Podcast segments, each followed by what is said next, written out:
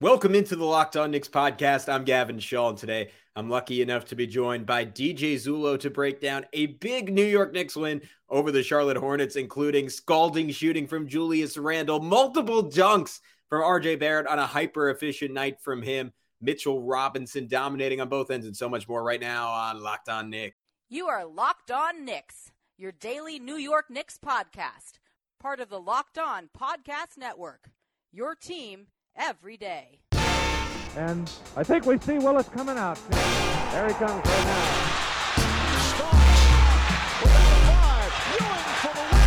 Yes. Puck left. Now fires it. And he's good. And he's fouled. It's out. And he is fouled. Anthony for three. Bang! That one goes down. This is all rebound. Back up off the glass. It's good. RJ Barrett. becomes infectious. Becomes infectious. You are locked on Knicks, and today's episode is brought to you by Bet Online. Bet Online now has you covered more props, odds, and lines than ever before. Bet Online is where the game starts. And I'm Gavin Shaw, a play-by-play broadcaster, favorite play-by-play broadcaster's favorite play-by-play broadcaster. My co-host is normally Alex Wolf, but he is uh, wrapping up a fantastic vacation. He will be back with us on our next pod, um, I think. Uh, but luckily, I got a good replacement in mind. Uh, DJ Zullo, who runs the Craft NBA YouTube channel, uh, go check out his work there. One, of, one of the best in the game at breaking down the game. Uh, uses a whole bunch of clips. It is it has made me. I'll, I'll say this much: a smarter basketball fan. So without further ado, let's get into it right now with DJ. All right, guys. As promised, we are joined by DJ Zullo. Uh, if you're not watching on YouTube, you can throw him a follow on Twitter at ace underscore Zullo. Uh, that's Z U L L O. Um, and check out his YouTube channel, uh, the Craft NBA. Just type in Craft NBA, or you can find it on his Twitter account where he does player breakdowns. DJ, hope I got that all right. But th- thanks so much for joining me, man. Yeah. Uh, second time in a month. Uh, pl- pleasure to have you back. Yeah, and certainly a different outcome. Um, mm. I was on when the that Nets uh, blowout loss, so this was a yeah. clean, fun, dominant, easy, pleasant win. So happy to be here on this occasion for sure. Yeah, you know you, you deserved it, man. We'll, we'll, we'll yeah. get we'll get like a nail biter next time. You you can check yeah, out absolutely. your Knicks yeah. your Knicks bingo card. Um, but yeah, we only only one place to start. Um, incredible nights for Julius Randle and RJ Barrett as that duo combines for 59 points. Julius 33 and 7, 9 of 21 from the field, 4 for 10 from 3, 11 of 14 from the line. But DJ, actually I want to start with RJ Barrett because this was certainly one of his best performances on the season. 26 points, 7 rebounds, 4 assists, 9 of 18 from the field, 7 of 8 from the charity stripe, did go 1 for 3 from three point range. And, and look, the Hornets are, are kind of built to be a get well opponent for RJ. But I don't know about you. To me, athletically, he looked on he looked at a different level than at any other point this season. I think he finished with two, maybe three dunks, had about four or five yeah. layups, and and was just getting more separation. And granted, part of that was Charlotte's defense, but more separation than I've seen him get this entire year. Yeah, he had three dunks, um, as you as you mentioned, um, and that's certainly an unusual occurrence for him. Started off 0 for 4, and it had the makings of another inefficient, struggling night where we're going to have to come on here and talk about another rough outing. And then he had that and one dunk in the first quarter, and that that lifted him. I think he made eight for. Uh, I think he went eight for eight after that. Had a great stretch where he was getting to the rim at will, finishing. You mentioned the Hornets being a team you can get well against. You know, the Plumlee will play hard, but he is not a great rim protector, and they just don't have a lot of deterrence at the rim. So if RJ is going to play well, it's going to be against a team like this. But he did look more spry, and he had a that one play where um, it was in semi transition. He had the ball in his right hand, in and out dribble, finish it with his right hand for the N one. It was it was those moves that he would he would bring out last year that I think gave us a lot of optimism that he was going to come into this year and make that next step. So to see him put those things together and then of course get to the line a bunch of times, which he's been doing of late and making his free throws. I mean, he's going to be pushing, I think he's pushing 80% at this point now. So his free throw rate is right in line where it was last year. He's making them. So it, it's one game. It's, it's certainly not something against a team that's, you know, a bottom feeding team in the NBA, but it's certainly a moment for him to build on. And I just I, I, think if he can build off this game and then kind of clean up some of the defensive stuff that is still there. I mean, he had dusted a few times. There was one where PJ Washington just isolated him and then left hand yeah. uh, dribble took him to the basket, and it was one of those where you just wanted him to put a little more resistance out there. But overall, I mean, it's it was a wonderful outing. Um, his performance at the basket was really good. He had a couple missed layups early on, but after that was really strong. Uh, did make a three late later in the game as well. So positive performance, and you hope that he can carry this through um, going forward. Yeah, I'm I'm I'm 100% with you. Um, starting the night with that and one uh, kind of dunk, kind of throw in on on Plumlee was was really encouraging to start. Um, and then immediately on the other end of the floor, he he kind of misnavigated a, a, a, screen and he gave uh, Bryce McGowan a wide open three. And I was like, all right, here we go. But but yeah. to your point, um, it, it, got better quick. Had like a really nice dribble handoff with Immanuel Quickley Showed us some nice burst to get a layup there. Had, had the lob that he caught from IQ in transition, uh, which was good. And, and then then his passing. Um, I only four assists in this game, but was really on point. Um, particularly his his lob passing. That's how he got three of his assists, one to Sims, and then back to back ones to Isaiah Hartenstein, where, where that was sort of his signature pass early in his career, that kind of lefty, like over the top hook sure. to a rolling big. Um, and he he was he was flashing that in abundance in this game, and then just a couple of other little things that I, I thought were really impressive. Um, he, he caught his defender sleeping at one point in the corner, and, and just had a rapid fire off ball cut and, and got it from Jalen Brunson. I, I I think it was literally the first 10 games of his career. I remember coming on this podcast and he had a game where he had, I think, three layups off of cuts. And I was like, wow, the Knicks really got something here, right? This, yeah. this guy who has all this talent, but also has like the basketball savvy. Like Prez was coming on yesterday and just talking about like how his, his basketball education is, is basically second to none, going from like Kevin Boyle sure. at Montverde to Mike Krzyzewski at Duke. Um, and, and I was like, yeah, this guy is, I mean, he's, he's so competitive. He's fundamentally sound. And then you don't really see the cutting for the better part of, of three and a half seasons, but yeah, came out tonight, at least on that one play. Um, and then just, he, he, he threw like a couple of good outlet passes in this game, which is really simple, but all year we've seen him kind of asleep at the wheel in transition or, or, or better yet, playing with blinders on. Like he's not, he's not asleep. He's frantic, but in, in, in a counterproductive way. Mm-hmm. I mean, he, he, did have one play like that in this game, but I, I love just the early hit ahead passes. So simple, but they led to um, one of them led to the Quentin Grimes dunk. I think one of them led to free throws for Julius Randle. Um, easy plays, but the ones that he hasn't really been making all season. Yeah, and you mentioned those two lobs to Hartenstein uh, in the second half, and that was when he was playing with that big lineup with Sims, Hartenstein, and then um, the three, the two other guards Quickley. um, and McBride, where RJ was running the offense basically at that point, and that uh, that lineup really didn't perform well in the first half. They were a, a net negative, mm-hmm. but in the second half they did some nice nice things, and it was basically because they let RJ kind of handle the ball, run some pistol action, run some pick and roll, get downhill, and then he did a really good job of having some on target passes to Hartenstein. And you know his passing, and I, and I listened to the interview you had with Prez, and it's one of those things where he uh, Prez mentioned that would be the one skill that if he can just pick one that RJ kind of elevates himself into becoming a really good passer, that would be it. And there were flashes tonight where you you could see the vision. And it's again one game. We'll see how where we go from here. But he needs to be able to make those at least make those simple plays. And then if he gets to a, a point where he's making high level uh, reads, where he's seeing things before the defense even knows what's happening, then we can then we have like a potential star player down the line. But you know, it's it's it's very encouraging for him to perform this way and finish at the basket, get to the rim as he's as he's been doing all season, basically finish and then make his free throws. And, and that to me, it's probably something that's been a little underrated to shoot 80% and continue to make uh, get to the line as much as he's he's been doing is is a real positive. So if we're going to take some things out of the season so far, which as a whole has not been good for him, the fact that he is he's doing so well at the free throw line in terms of attempts, in terms of efficiency, is something to build on. And I think that we we potentially could be seeing a little bit more um, of that going forward. And I think if the Knicks can, can, kind of take some of that usage off Brunson, who looked a little tired, uh, to be honest. So I don't know if they're going to maybe rest him uh, coming up, but he just doesn't look like he has the same juice right now. So maybe take some of that usage off him. Let RJ run a little more offense you're not going to run the whole offense through him, but give him some chances like they did in the second half where he needs to run the offense to generate some looks for his teammates, and maybe that'll expand upon his game a little bit.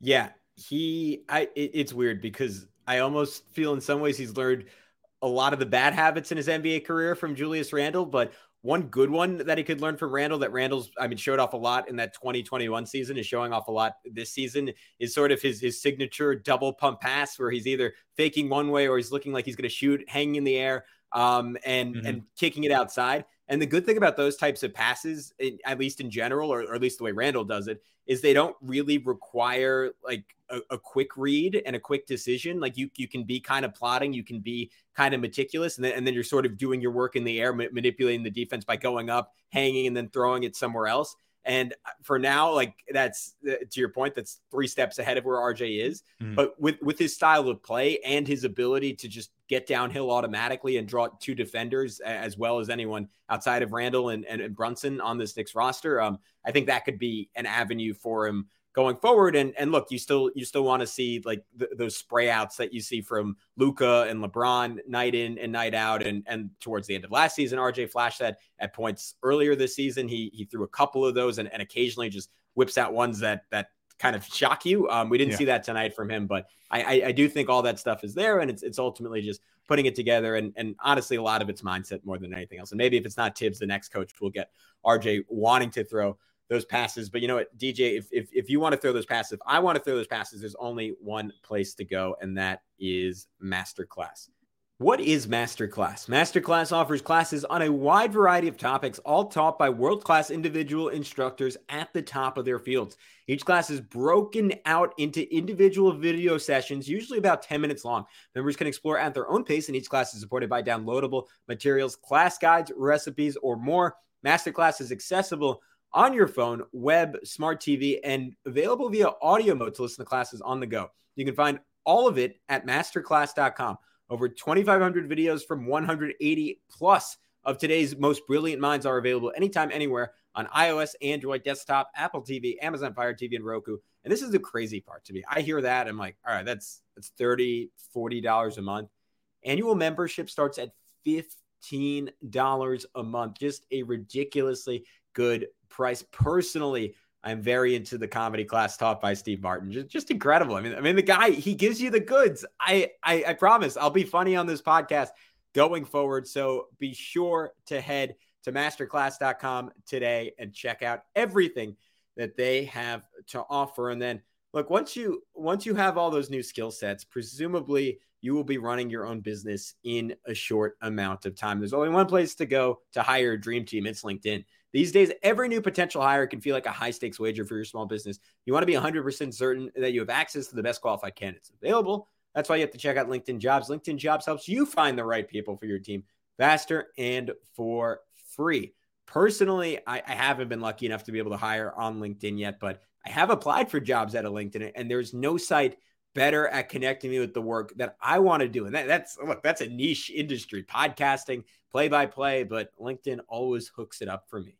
Um, so all you have to do if you're hiring those, add your job in the purple hashtag hiring frame to your LinkedIn profile to spread the words, the word that you're hiring. Simple tools like screening questions make it easy to focus on candidates with just the right skills and experience. So you can quickly prioritize who you'd like to interview and hire. It's why small businesses rank LinkedIn jobs number one in delivering quality hires versus leading competitors. LinkedIn jobs helps you find the qualified candidates you want to talk to faster. Post your job for free at LinkedIn.com slash lockdown NBA. That's LinkedIn.com slash lockdown NBA to post your job for free. Terms and conditions apply. All right, we are back on Locked On Knicks. Gavin Shaw, DJ Zullo. Uh, be sure to check out his YouTube channel, The Craft NBA. Some of the best player breakdowns you will ever get. DJ, I think you, you did Bol Bol the other night. Yeah, I did. Um, yeah, he had a game against the Clippers on the 8th of uh, December, just a few nights ago, where um, he had another strong game, showed that shot diversity, impact on the defensive end. Um, it's really one of those guys where it just shows you that you can't really – write these guys off. I mean, he had a, he had a few seasons with Denver. Um, you know what he there was potential that he was not going to be in this league going forward, and now he's a legitimate rotation player, a starter right now, and a guy that uh, potentially could be looking at as you know getting a, a, decent contract at the end of the season. So you know don't write off these young guys uh, too soon. But it was nice to kind of dive in, see the good, see the bad, see everything, and see how he's kind of developed into a quality NBA player.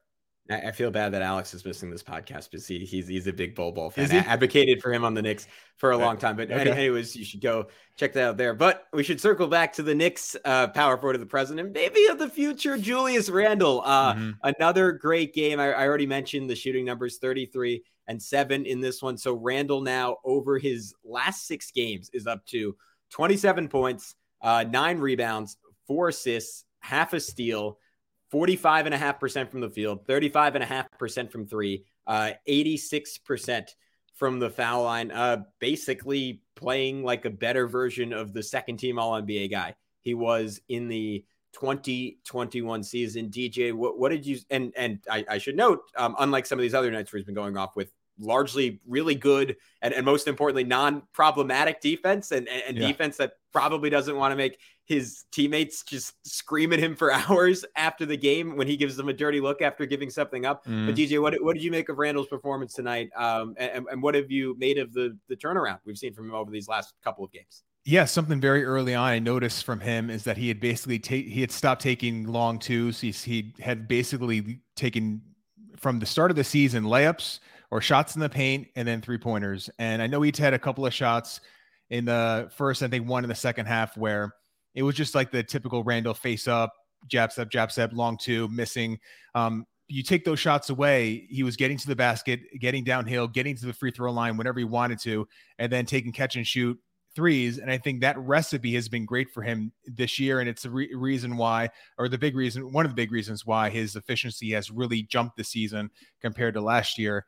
And I think it's he deserves credit for that. I know that the defensive stuff has been um, in and out and mostly bad this year, but the fact that he has really taken um, to heart, you know, what a good shot in the NBA is. And for him, He's really tough to stop when he's getting downhill, and he's a pretty good shooter. So if you take those elements and you eliminate all the inefficient, you know, turnaround fadeaway shots from you know anything outside 12 feet in that 12 to 24 or 23 foot range, and you eliminate those shots, and you're just taking threes and you're taking layups and you're getting to the line a bunch, then that's the recipe for an efficient offensive player.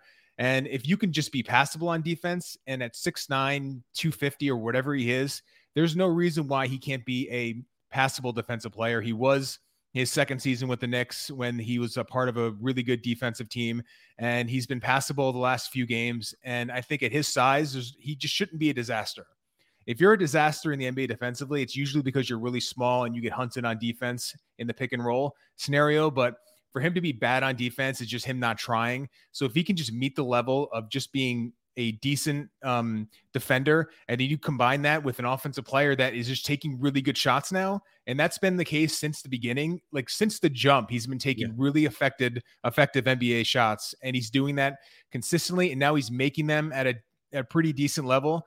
Um, I mean, this is the recipe for a borderline all star. And I just I just tweeted out um, that he's right. He's a few games away from getting serious all star buzz. And this is a guy that many on this uh, many in this fan base want to see traded. And I can see the merits no, no. Oh, I, I, was raising my hand as one of those people. I was. Oh, you were one of those people. yeah, I wanted. Yeah, yeah right. Yeah, I, I, yeah. I point. So I, yeah. I mean, I appreciate that, and I, if you can find a trade for him and you can clear that cap space long term, and you can find a way to get another player in here, I can see the, the, the point of that. But I think that what he's doing now is really turning himself into an effective offensive player. That is something you, someone you could build around, and take that contract that he signed a couple of seasons ago and now that contract isn't a negative value contract. It's maybe a neutral uh, value contract, and it could potentially be a positive value contract. So I think that's what he's doing. And I think that's really important for this team because I think one of the issues last year, the big problems long term was that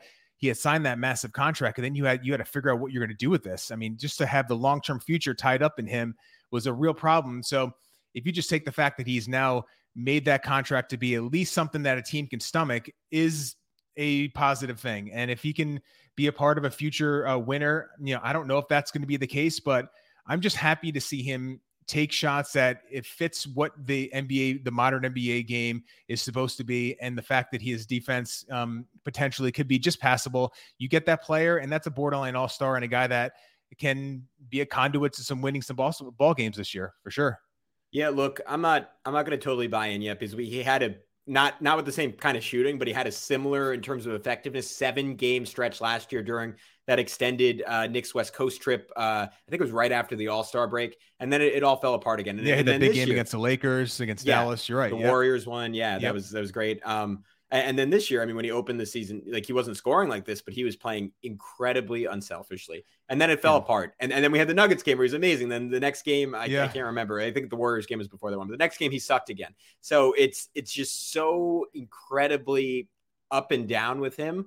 Um, but to your point, I, I think we we've almost reached a point in the season where you could say like, all right, the the shooting is kind of real for him and the efficiency is kind of real for him. I mean, obviously the, the current three point bender he's on isn't sustainable, but Prez noted this yesterday. One, one of the best things he's done this year is, is just dramatically uh, uptick his three point volume. He's, he's just on, he's shooting just under seven per game on the season. Um, over this last six game stretch, he's shooting just under 10 per game.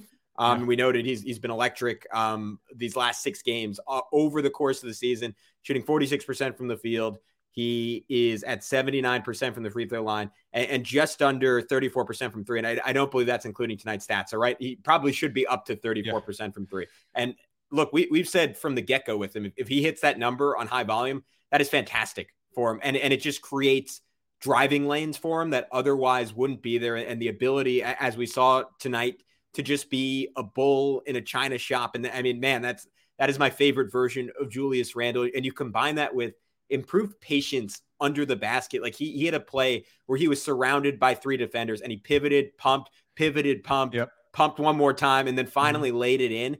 And you you look at someone who, to your point, it can shoot from distance, is is just a force with his physicality and his high level touch and and skill and footwork around the rim. Like as much as as there are things that he does every night. Tonight, not really, but pretty much every night that are I, I think are utterly counterproductive and and occasionally toxic for team mm morale. Uh, you cannot take away that that is an excellent yeah. offensive player. And um, Ariel noted this, but but with this new lineup, they have also been using him as a switch defender much more. Which DJ, you can expand on this if, if you want, but that's an area where he's never really been weak. And I, I think there yeah. is something to the idea. I think I said this two podcast episodes ago about just challenging his manhood in a way and and, and not leaving him in, in a drop situation where it's like he could like it's kind of ambiguous and he could blame someone else else like in a switch like you have a guard has you on an island like either you're going to stop him or you're probably going to get embarrassed and I, I think that mm. brings the best out of julius and on that end of the floor uh, talent in terms of foot speed and strength obviously is not an issue it, it, it is merely focus and interest yeah, he's re- he's always been good um, on the perimeter, and it's when he really locks in, as you as you uh, you mentioned, and I think it's something to the fact that he's uh, to your point where he's being put in these situations as a switch defender where he can't just lag on defense, and I think maybe you can relate that a little bit to where what Thibodeau did a little bit in the second half with RJ, letting him run the offense a little bit. Where if you want him to, you want to see him make these passing reads, then maybe put the ball in his hands a little more and force that issue where um, you know, for RJ, he's been mostly a you know floor spacer um, since you know that's sec- his second season, to where he really hasn't had a ton of on-ball reps where he is running the offense when he's been paired with uh, Julius Randle. So when he's not, allow him to run the offense a little more. And then for Randle, if he's going to be a switch defender, he's going to at least give effort. And it's one of his best skills is that he's got great feet. He's huge. He's wide and he's just really tough to get to get around. So that's definitely using his one of his few strengths on the defensive end and putting the the spotlight on that and highlighting that a little bit. So uh, you know, good work for uh, for Thibodeau to maybe do that a little bit more. Um, I want to see more of that, and you know, it's it's from for me. I the confidence I had I have for Julius going forward is that even when he's had bad stretches and he's had some this year, it hasn't been because he's started to take those like really bad mid-range inefficient shots. He's been a he's been taking the right shots since the start of the season. So I don't expect that. I think that's pretty much what he's going to be doing the rest of the season. I don't see any reason why he would start taking those inefficient looks again this season. So if you're going to take a player that's going to take the right shots, then if you can just clean up a little bit that defensive stuff, then he's going to be a positive player. And then you just have to figure out if that positive player has enough trade value to where you want to get something for him of value and reset your roster a little bit. That's certainly a conversation I think the front office is having. And it's one you probably couldn't have had if he was performing poorly because at that point you're just worried about what are you attaching to him to get rid of him and you know the Knicks are they're, they're really just not apt to do that so the fact that he's been performing well gives the organization a little more option to to decide what you want to do long term yeah, I mean, for for everything that has gone wrong for the Knicks this year, um, I mean, it's, it's hard not to say that that is an obvious bright spot. Just just the fact that he is tradable, and and and to your point, that that's on the table. And because for a while, it, it felt like, like kind of a hostage situation. They were yeah. they were painted into a corner with this guy. And and look, I was Alex and I were on them to trade him all offseason. We came on this pod and said, look, if, if you got to attach a pick, especially with the way Obi was playing earlier this year, Mhm. just do it. Um, things to have clearly changed, and uh, Yeah. you know, it maybe not not not in the case of Obi, like that. That is still something they're gonna have to figure out, and, and maybe he should be the one in trade talks and not Immanuel Quickley if, if they're deciding Julius Randle is a long term piece, and in terms of the contract implications there, but uh, only time will tell how that settles itself. But if you want to bet on Julius Randle's continued success, there's only one place to go. It is Bet Online.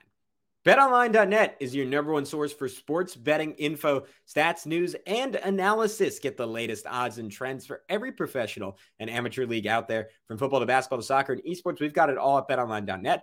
If you love sports podcasts, you can find those at BetOnline as well. We're always the fastest and easiest way to get your sports betting fix. I am looking at the NBA odds for tomorrow. The Clippers are four and a half point favorites over the uh, Washington Wizards. Um, I am all in on that line. I, th- I think Kawhi and Paul George are due for a big game. So head to the website today if you agree with me, or if you don't, and use your mobile device to learn more. Bet online is where the game starts.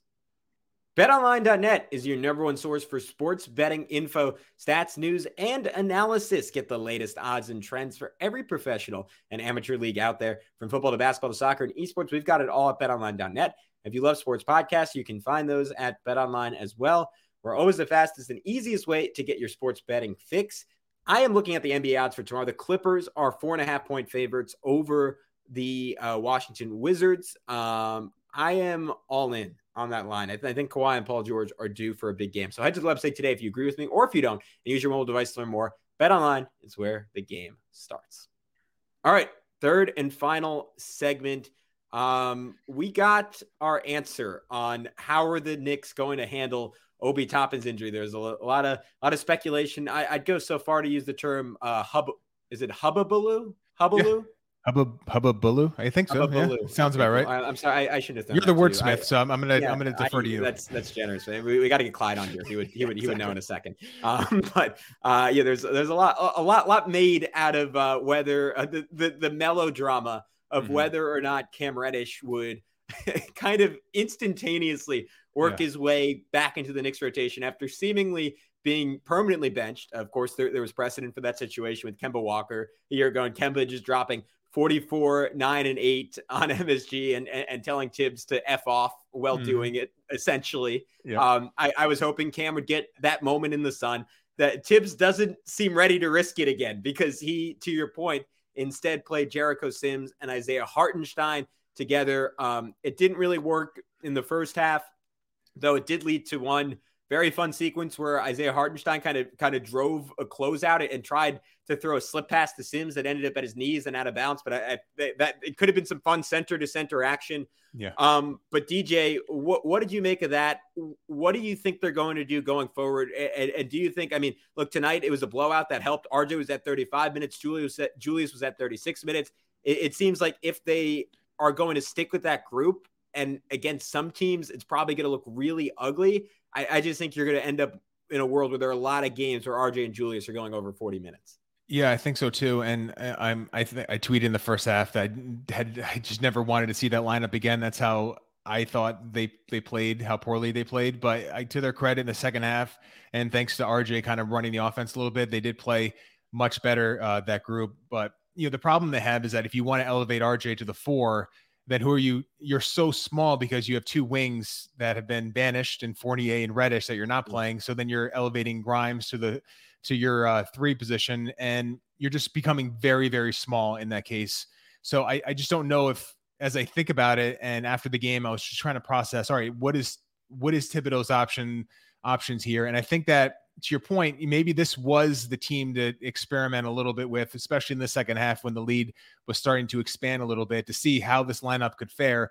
But against teams like you know the Celtics or even the Kings, um, who they're they're going to play in a couple of days, I just don't know if this lineup could work because you just have so many non-shooters, non-spacers on the floor. But um, you know when you're not playing Fournier, you're not playing Reddish, then you know yes you can elevate RJ to the four but then you're just everyone else has to get bumped up too. And I just don't know how realistic that is for a guy like Thibodeau who want who is a guy that always wants size on the floor. So I know he did mention RJ at the four being a possibility, but the fact that he didn't go to it at least a little bit today tells me that he was least he was maybe experimenting with the big lineup, or he just doesn't like he had to give it a second thoughts and just doesn't want to go to it just yet. But I mean, the, the large larger issue is right now they're playing with. If you're going to say Rose is not playing, you're not going to play Fournier. You're not playing Reddish and Toppin's hurt. They are really short-handed right now.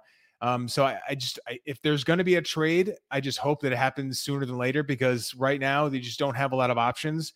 And these minutes, uh, you could, as you mentioned, 40 plus minutes is certainly in the cards if uh, the Knicks play a close game coming up here for Randle and for Barrett. So th- whatever's going on with Reddish, I want to, I just want some a resolution, and then we can analyze it at that point because to have a guy like him that would be a natural fit to at least play the four or the three, depending on what you decide to do, just sitting there. I mean, it just doesn't make a lot of sense to me. So make the move, whatever you're going to do, either play him or trade him because him just sitting on the bench along with Fournier is is a problem. And I think Thibodeau, um, I would imagine, would want some more options here. So I'm sure he's pushing for a resolution too because it just isn't it's just not good for to have a guy who's been professional.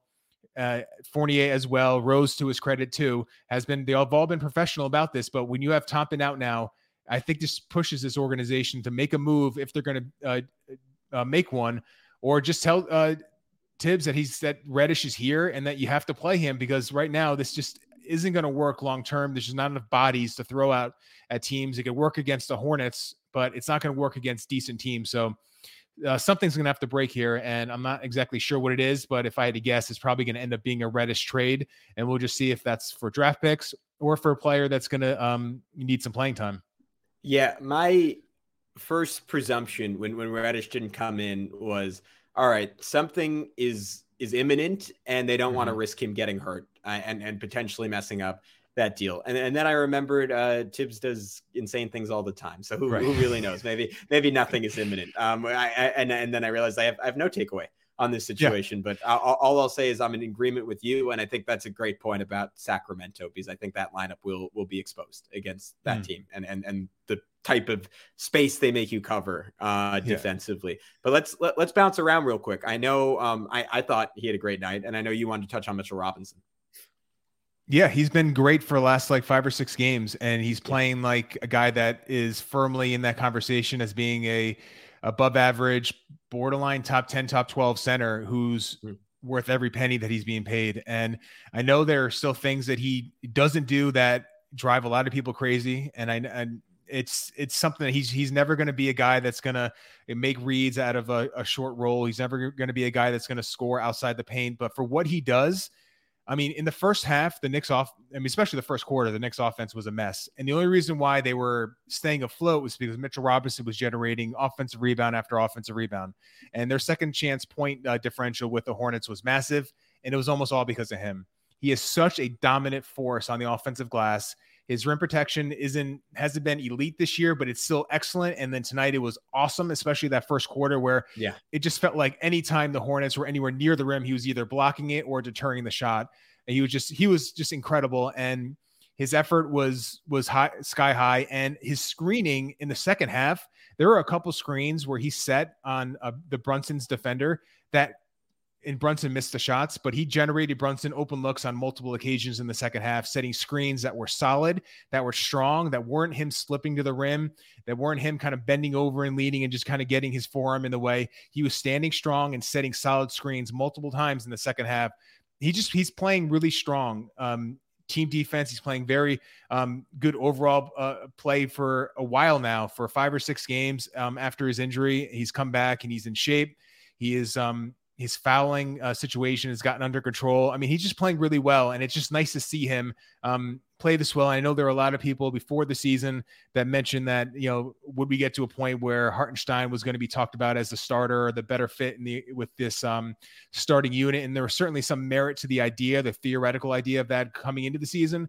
But I mean, we're just talking about two very different players in terms of like how how good they are, how impactful they are. I mean, Mitchell Robinson is on a different level than Hartenstein, who is a quality backup center and still, I think, is, is going to be worth the money the Knicks are paying him in a value contract. But Mitch is on a different level, and I'm just happy that he's showing that the last uh, handful of games. And I just want him to continue it because I feel like he's a good good kid. He's done so much with his life from where he came from to where he is now to get that contract. And I just I didn't like the fact that so many people were kind of throwing in in his face that he wasn't yeah. worth the money.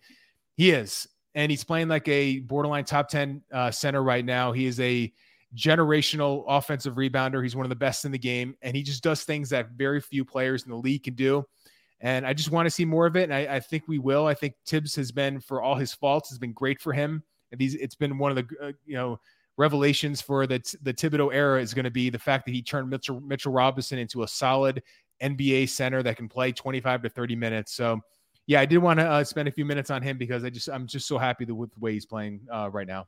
Yeah, he was, uh, and and he's done this a, a couple of times mm-hmm. this year, and, and going back to last year, where if there is someone who is not physically capable of matching up with him, he he just he he utterly dominates and and basically yeah. humiliates them. And that that was that was the case tonight against Mason Plumlee and and, and just setting the tone early in this game. And I and look, I, I thought honestly, like for all of Randle and RJ's offense, to your point, that was that was kind of the key to the Knicks eventually turning this into a blowout where, where that was such a mismatch at the five spot. I mean, started the game just running the floor hard for a lob, then had a, a putback flush a, mm-hmm. a vicious help side block on Terry Rozier. And then I think this was the play uh, you were referencing on, I think it's uh, Jalen McDaniels. I always get my McDaniels mixed up, but um, just just got a piece of his shot and then kind of knocked it away from him uh, to force mm-hmm. a shot clock violation. That, that was all in the first four minutes. Had, had a play where he, he, I don't think he he actually didn't score, but he had three straight tip in attempts, yeah. which was just comical because it, right. it looked like the big brother playing with the little kids. Yeah, and, he actually had a he had a good chuckle after that. He missed yeah. all the shots, but he I think he um yeah. he also found that pretty hilarious that he was just so um just on the ball so much yeah. and you would just think one of those would have fell uh, eventually but the fact that he was able to generate so many offensive rebounds and tip ins was was pretty hilarious it was nuts. Sure. It was it was a joke. Um, and and then uh, there was one, one final stretch that stood out to me. This was more similar to what he had earlier this season, where the first six games of the season I thought was the best defense I've ever seen him play in his career. Even even if he doesn't have quite the mind bending athleticism he had as a rookie when he was he was jumping out on James Harden and, and blocking his step back. Um, yep. But but just getting multiple stops in a single possession and and he had, he had a play where he he basically shut down Maledon with a, a nice contest. Um, the Hornets got the rebound and then he switched onto Oubre, um, just doubled him, smothered everything that Oubre was trying to do, deflected the pass, shot clock violation, and a guy who can snuff out multiple fires. I mean, that, that's what Draymond Green does. That's what Anthony Davis does. That that's what you start talking about all, all defensive team consideration. And to your point, I think he's going to have to get back to those those elite shot blocking numbers and kind of mix the best of his game as a rookie with the best of his game now, if he if he ever gets there. But man, oh man, that that was special. Um, uh, I'll, I'll just go rapid fire on a, on a few sure. final guys. Uh, Jalen Brunson don't have a lot to say too. Uh, pretty horrific shooting performances in a row. So, but did did have 11 assists. So, uh, give him credit for. I mean, did take took 13 shots, but not overly forcing the issue. Compensating in other ways. He he was too good for his opponents tonight. Quentin Grimes, four for eight night, um, showed some nice hustle on an offensive rebound and, and a little cleanup. Had, had, that vicious dunk in transition where, where he showed yeah, a little real Statue buddies. of Liberty. Yeah. yeah, you don't, you don't. I mean, I I think we we can tell he is that kind of explosive with some of the layups he has yeah. off of closeouts, particularly when he just crashes into a big and he's able to hang and still hit it. It's almost Ja Morant super duper light at times, but, but mm. that dunk really showed it. And then um, Hartenstein, I, I, just wanted to give him a shout out because the guy's been getting beaten up all year. Um, 11 points, eight boards, two assists. Like I, I was really happy for him when he got those back to back lobs from RJ Barrett. I mean, he, he, gave RJ a big high five, big smile mm. after the second one. You could tell this game was was about two months in the making for him to just have an easy offensive night and, and had a few really high IQ plays. Uh, one of them, um, a friend of the pod, Tom Piccolo, pointed out where, where on RJ, like I think it was RJ's like first, like like when he when he kind of snaked the pick and roll and, and got a lefty layup. Oh, it was it was off that dribble handoff from Immanuel Quickley, where he just basically set a, a legal moving screen by like kind of faking as if he were boxing out his guy and totally cleared. I, I, think it was probably Plumlee, maybe it was Kai Jones out of the lane, got RJ wide open layup, and then had another one at the end of the third quarter where he kind of tipped a rebound to himself and then tipped it right to Deuce McBride for a wide open jumper. And, and, that's the last place I want to go. Deuce McBride, uh, two threes, uh, equaling his season total. So that's fantastic. Two steals, 10 points, um, more just elite physicality from him um, had a just ridiculous strip on, on, on McDaniels from behind. Yeah. That it, it, was it was it was Quentin Grimes level hands, and I don't say that lightly because I think Grimes is some of the best hands um, in the NBA. Um, we noted we noted the two threes, we noted the jumper, just har- harassing D from from the get go in this one, and it, it it is so obvious that what he does is contagious. A year after being plus 40 per 100 possessions. I, I, noted it last pod. I think he's something like plus 23 per 100 possessions. Hmm. Only could have gone up tonight, DJ. Yeah, absolutely. And I actually watched a little bit of the Hornets broadcast, and I happened to turn it on when they were talking about McBride defensively, and they just kind of, as an aside, just and you could tell it was the first look that that broadcast team had gotten of him, maybe mm-hmm. since he had been in the league and they were just marveling at how good he was defensively, how he just stuck with Rozier and was able to just be in his shirt the entire possession, full court um, uh, defense from from the jump, and just a guy that has been a great defender in this league since he he came in, who's now starting, who, who now made a few uh, jump shots, and I feel like he's a guy that is it's a confidence thing because you know he's he's always shot well. His uh, second season in at West uh, in college, he made 40% of his threes. He made a bunch of his threes in the G League. So the fact that he is not shot well in the NBA is probably a product of just not getting into rhythm or it's a confidence thing. So the fact that he's made a few uh, tonight and then made one mid-range shot that looked pretty good, you know, it's it's just going to give him confidence. And he's never going to be a great offensive player. You know, there's limitations with him as a ball handler and um, in terms of explosion, athleticism that is just going to limit him to what he's going to be. But if he's going to make a lot of open uh, shots at a, at a decent clip and then play that usual defense, which has just been awesome. And for him at his age to be so good so quick is just a testament to his effort, his technique, his his pedigree, his his everything. He's just been really good uh, defensively, and as you uh, mentioned, it's completely contagious and something that you know I hope that we could see more of. Uh, and him swapping him for Rose has just elevated this uh, defense um, uh, superbly for sure. Yeah, I mean it's it, it, uh, not not to take pot shots at Derrick Rose, who I love, but it but it, it is almost as much of a case of like what you're adding as as, yeah, as what you are sure. Taking away, and, and and maybe maybe look maybe a future career if the three start dropping similar to what we're seeing out of a former West Virginia teammate. I, th- I think they overlap Jevon Carter in, in Milwaukee, who is an mm. essential cog on on one of the two or three best teams in the NBA. So on that extremely optimistic note, DJ, thank you so much for joining me again. I I, I really appreciate the short turnaround because it's a pleasure talking to you. Uh, one final time, can you let everyone know where they can find all your great work and and what's coming up in the in the near and, and distant future? Thank you. Yeah. So um, if you go to YouTube, you search the Craft NBA. I do player breakdowns. I try to get at least one in a week right now. Um, maybe a couple. I did Bol Bol as we talked about mm-hmm. uh, most recently, or just uh, follow me on Twitter, Ace underscore Zullo, Ace uh, underscore Z U L L O. So all my stuff's there. If you you can find my Twitter um, uh, link at the in the profile. So yeah, thanks for having me. We'll do it again. Maybe as you mentioned, we'll get a, a you know nail biter, something to really sink our teeth into. But nice to come on with uh, some happy Knicks talk to to speak about.